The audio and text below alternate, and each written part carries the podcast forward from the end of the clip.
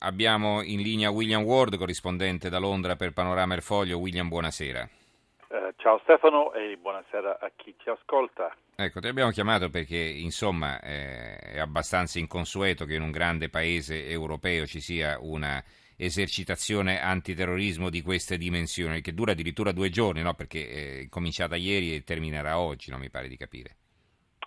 Sì, è una grande esercitazione da parte delle forze armate e speciali e la polizia, forze di sicurezza, che molto importante, è molto importante. La cosa curiosa invece è che il tempismo rispetto alla strage in Tunisia a Sousse l'altro giorno è puramente casuale, cioè rientra ovviamente in un clima generico di, appunto, di paura e di apprensione rispetto al rischio del terrorismo islamico, ma non era programmato, anzi una cosa talmente articolata come questa era difficile organizzare nel giro di 24 ore, però rientra, come dicevo, nell'ambito di una strategia generale da parte del governo conservatore di combattere, o anzi di cercare di garantire all'elettorato, alla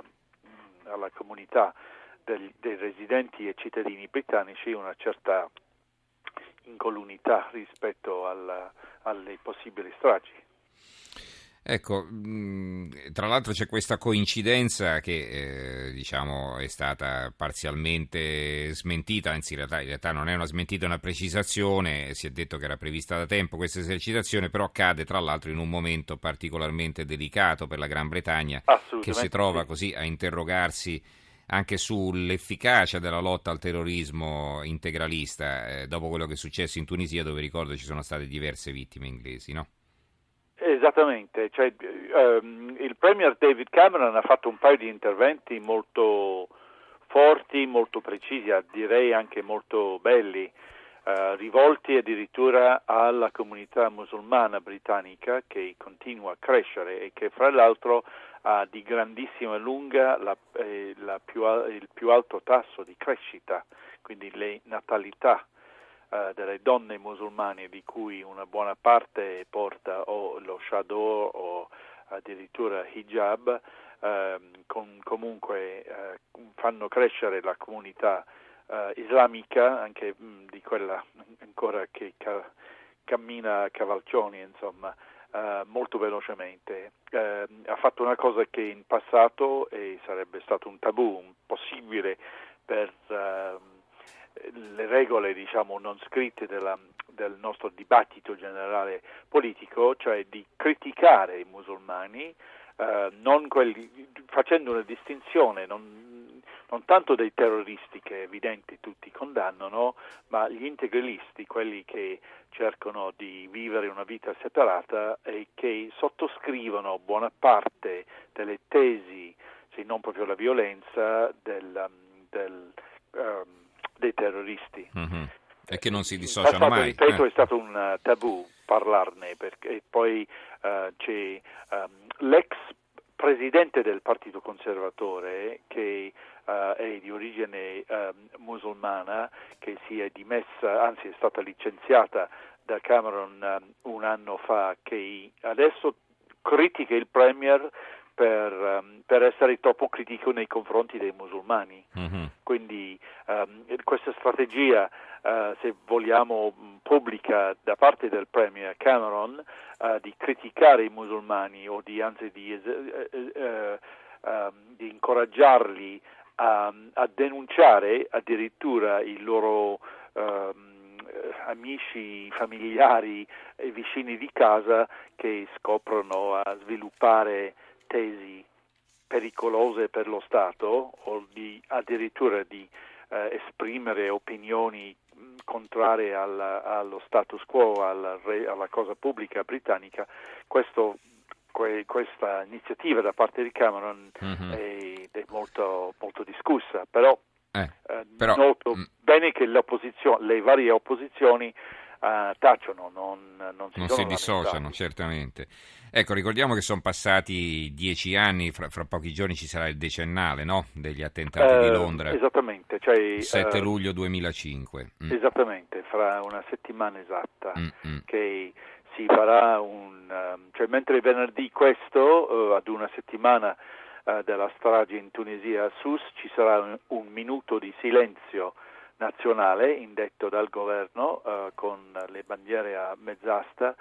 Martedì prossimo ci sarà una bella iniziativa qui a Londra, dove scena appunto della strage del 7 luglio del 2005, quando sono morti 51 cittadini e feriti oltre 700 persone.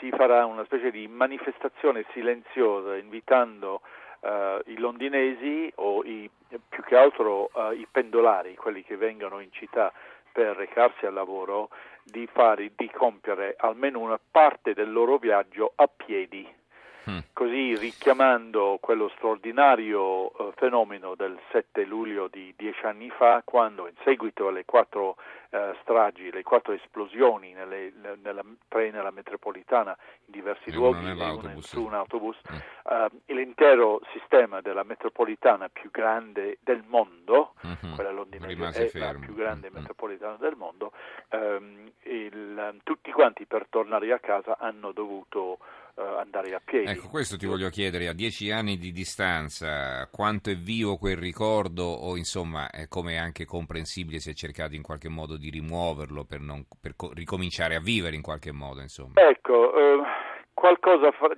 c'è una... Gli inglesi in questo siamo un popolo molto stoico, cioè non siamo eroici come gli americani, ma un po' più stoici, cioè nel senso che mentre gli americani davanti ad una provocazione mortale come appunto l'11 settembre scatenano le loro truppe un po' come i cowboy, no? In una reazione istintiva e forte, noi invece siamo molto più contenuti nella risposta. Mi ricordo che qui vicino, a 200 metri da casa mia, nella piazza pubblica di Russell Square, scena a 100 metri sia da una delle stragi in metropolitana che su una delle stragi, la strage su un autobus, questo parco nel mezzo della piazza è diventata il centro della commemorazione spontanea da parte dei londinesi. Mi ricordo uno dei piccoli tributi lasciati da un semplice londinese, c'era scritto sopra: Hitler non ci è riuscito a piegarci, gli indipendentisti terroristici irlandesi non sono riusciti, e voi figurati se ci riuscite voi a piegarci,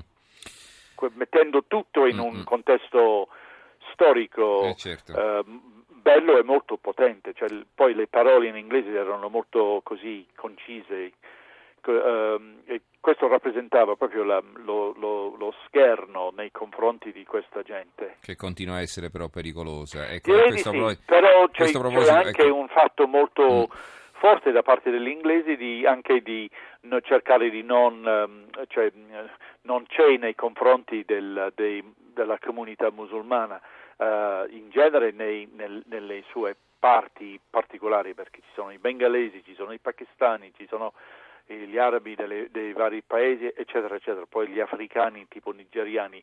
Cioè non c'è nei loro confronti nessun partito o parte di un partito che parla contro come tale, e i leader, gli imam o i leader delle varie comunità musulmane sono anche molto attenti a mantenere buoni contatti con le altre comunità religiose e civiche. Quindi si è mantenuto in questi 10 anni una buona, un saper vivere, un vivere insieme abbastanza buono, però non si sa, cioè magari il vaso non è ancora pieno, voglio dire, certo. Ci potrebbe essere sempre quella fatidica goccia che fa traboccare il vaso. Grazie allora William Ward, corrispondente da Londra per Panorama Il Foglio. Grazie William. Buonanotte. Buonanotte anche buon ascolto a tutti.